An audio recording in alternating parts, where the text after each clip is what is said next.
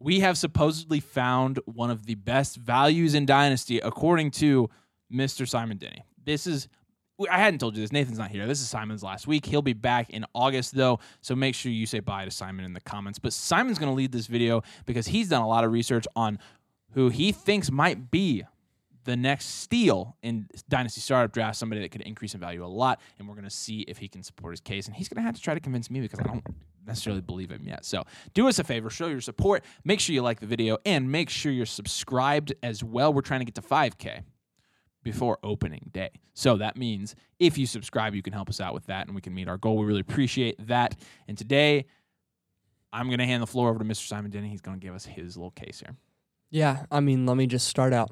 Running backs going into their fourth year, when they don't have a fifth year option, they got a lot to prove. Their team has no loyalty to them long term if they haven't signed a contract extension, and they're not going to shy away from using them a lot. The best example of this is last year with Josh Jacobs, right? Yep. Josh Jacobs going into the last year of his rookie contract hadn't really done that much. I mean, he'd been a good good running back that, that far in his career, but he he did have a lot to prove and he had to earn his next contract.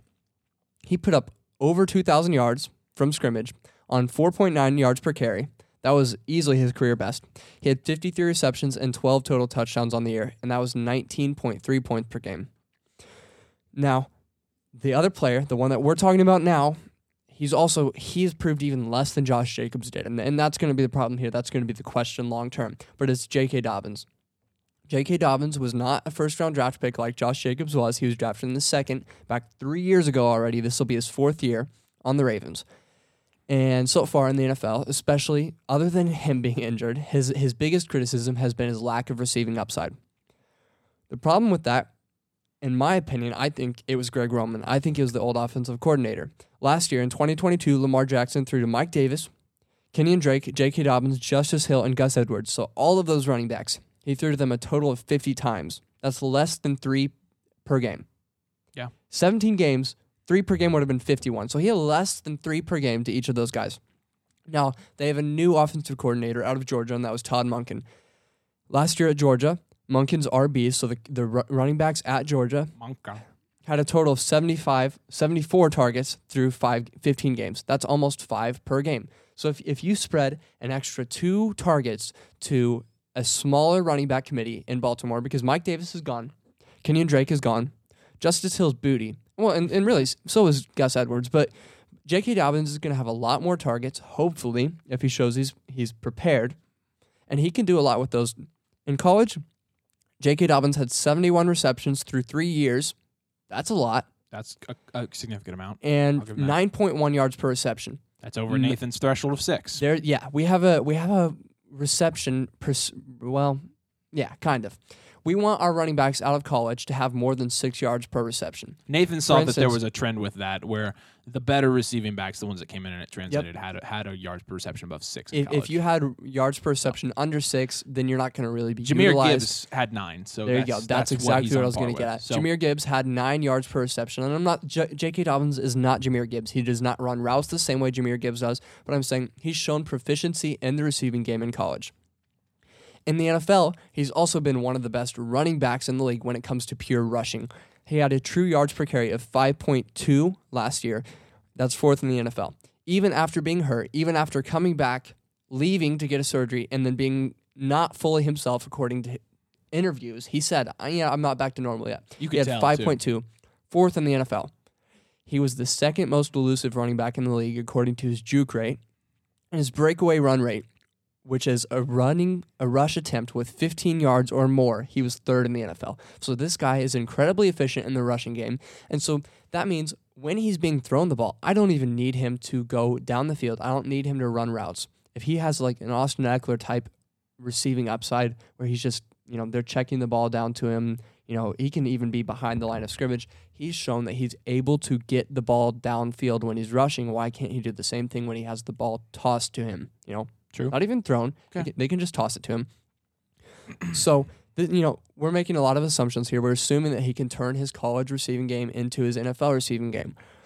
But when it comes to all touches, all touches, J.K. Dobbins averaged 5.7 yards per touch. That was ninth in the NFL last year.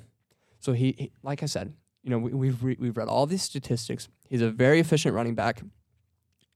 And you might say, you know, wh- what what are you not buying here? I, I want to hear. Like, what what are the questions that you're still having? I think I th- actually to your that my biggest to your points so far. To your point, the Ravens did not draft a running back, and to me that is the biggest statistic in this whole thing, Hmm. because I thought J.K. Dobbins was for sure getting replaced. I did too. Uh, the fact that the Ravens in a a running back class that a lot of people thought was deeper than it actually was, but that being said, there were plenty of opportunities for them to draft a, a replacement for J.K. Dobbins. The Colts drafted a running back. and Yeah, they have I Jonathan mean- Taylor. Like the Ravens could have drafted someone. I think my biggest so that's to your point. They didn't draft a running back. To your point, uh, with ACL injuries and running backs, usually it's the year after the the year, so two years after Mhm. the injury actually happens, where they bounce back. So here's my problem. I mean, J.K. Dobbins is already in his fourth year in the league, so he's going to have to earn a contract this year. So while there's a ton of upside and there's there's a ton of ceiling for picking J.K. Dobbins where he's at and taking a hit on, I mean, taking a risk on him, hoping he hits.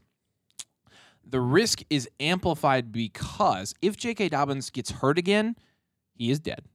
If he does not do anything this year, he is dead. I mean, from a dynasty perspective, because then you're looking at his long-term contract situation He might the get signed to a one year, $5 million I mean, contract. he could be jumping around at that point, and that would just tank his dynasty value.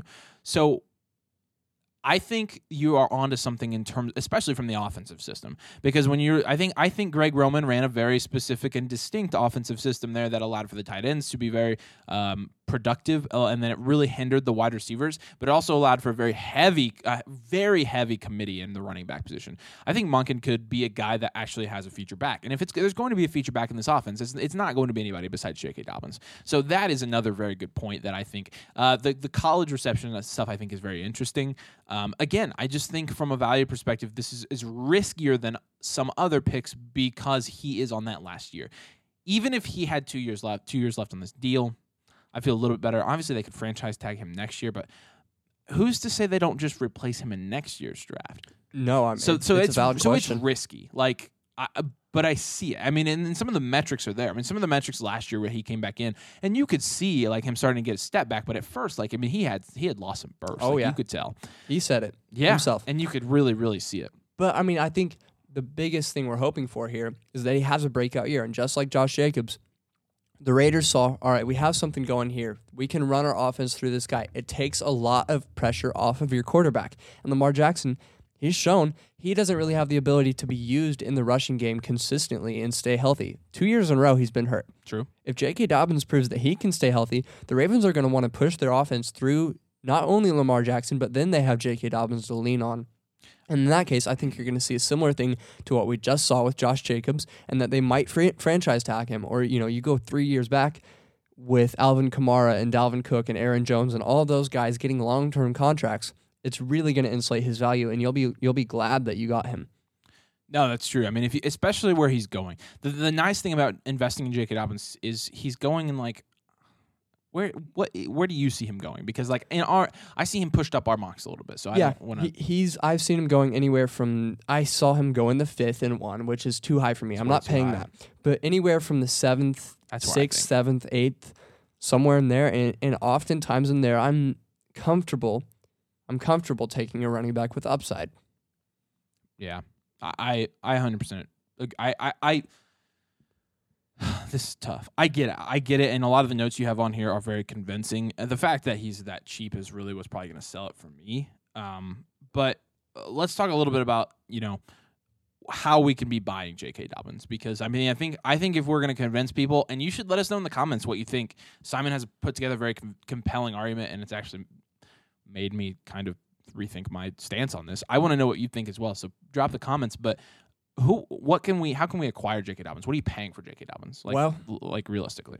I mean, I, I really think in a lot of leagues, you can go out there and you can put two seconds. You can put two seconds out to whoever owns J.K. Dobbins, and I think there's a good chance it'll get accepted because people are saying he's not consistently stayed healthy. He has missed 24 games in the NFL due, due to his knee injuries. Yeah. people might be wary. They might, they might say, "I'm taking a single second for him." And, and honestly, before I did this research, I was trying to figure out if I was out on J.K. Dobbins as well. I owned a lot of him, and I was like, all right, am I, am I going to go start trying to get early seconds in the 2023 class? and, and re-roll. But I would easily pay a, a single second, and I think there's owners who would accept I would pay that. that easy. I think there's I think there's plenty of owners who would accept that. Honestly, I think two seconds I'm still willing to pay because who Yeah. are you getting in the second round? They're often dart throws. Yep. J.K. Dobbins also a dart throw here, but he's shown that he can be efficient in the NFL. Decent dart throw. Yeah. Um, I'm saying guys like Joe Mixon who have question marks. I think you can go out and maybe get J.K. Dobbins one for one. I think Rachaad White, who's a guy who's in a similar position. He's the only running back in his own backfield, but Rachaad White has been horribly inefficient. If you can switch Rachaad White for J.K. Dobbins one for one, people just want the shiny new toy. You know, the guy who's in his second year. Um, I'm easily doing that. I think you can look at guys like DJ Moore, Terry McLaurin, guys who you know they're getting they're getting to the older side. They've never actually produced to an elite level. They don't have quarterbacks who are who have shown that they can throw the ball and help their wide receivers produce on an elite level. I think you could sell for specifically those two, DJ Moore and Terry McLaurin for J.K. Dobbins plus. You might get a second on top there too. Uh, and I think you know you look through. There's a lot of people who are looking to get out on J.K. Dobbins before the season starts. They're scared. They're scared he'll get hurt again. Uh, what happens if he finishes his fourth year and doesn't have a long term contract? I think there's going to be a lot of panicked owners. I, I think the other thing is, you know, as far as the contract situation, it is possible that he has a good year this year, or at least a decent year, and then the Ravens can bring him back for cheap, and they believe in him long term. So there's also that part of it. In terms of trading from a dynasty, like I think this is my advice. I think here, and this is because this is what I'm going to do. I'm going to see how cheap I can get him. Like I'm going to throw out like some pretty single second, start there. uh, yeah, I'm gonna start. I'm gonna start with feelers because, and although I'm not necessarily like a throw out feelers guy, because a lot of times that's just a stupid excuse for making bad Low trade balls. offers. Yeah, it just is. Uh, in this case, I mean, J.K. Dobbins has a very large range. Uh, there's a lot of variability in terms of where he could be going. I mean, a lot of people will value him like Simon does, and they they really believe in him. There are a lot of people that are just completely out on J.K. Dobbins. I mean, and I was one of them, admittedly, until Simon has convinced me to rethink my stance. So with J.K. Dobbins again, I, the hope there is going to be that he comes out and he balls out this year. Uh, that he picks up some significant receiving upside as well, because honestly, that's probably where he could pick up. You know, I mean, if he if he can turn into a, a, a capable receiving If back, he gets 40 receptions in a year, I'm absolutely like so pleased with that. I mean, I couldn't even some- begin to describe it. And looking at his, I, I gotta look at his game log because I, I remember at the end of last year he sneakily had some games, and although the Ravens were without Lamar Jackson, he had some games where it was like, oh, like that's actually a decent stat line. Looking at his game log here uh, in 2022, it was week 14, I guess is the one I'm thinking. of. He had 15 attempts for 120 yards um, and a touchdown. I think that was the game he maybe had that really long touchdown. Um, but then he had 18 or 13 fantasy points after that. He was RB 19. He had 13 rushes for another 125 yards. No touchdowns there. Um, Look at his rushing efficiency. Yeah, I mean that's eight yards per carry in the last four games: eight, nine, five, and five and a half. So That's that's, pretty good.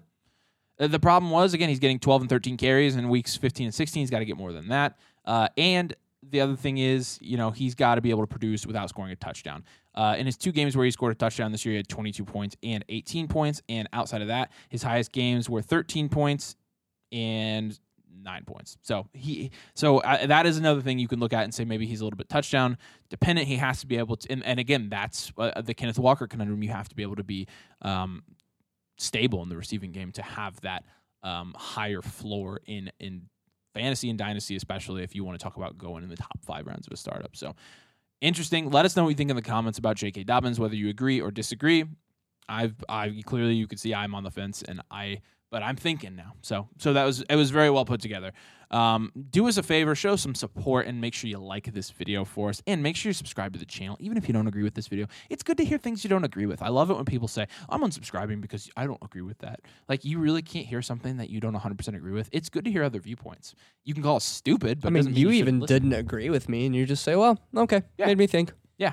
And, and I actually kind of do agree with you now. I think, but I, again, I think it's going to depend on how cheap I can get them in certain leagues. So Yeah. make sure you like and subscribe. We really appreciate you guys watching and joining us. We'll see you later.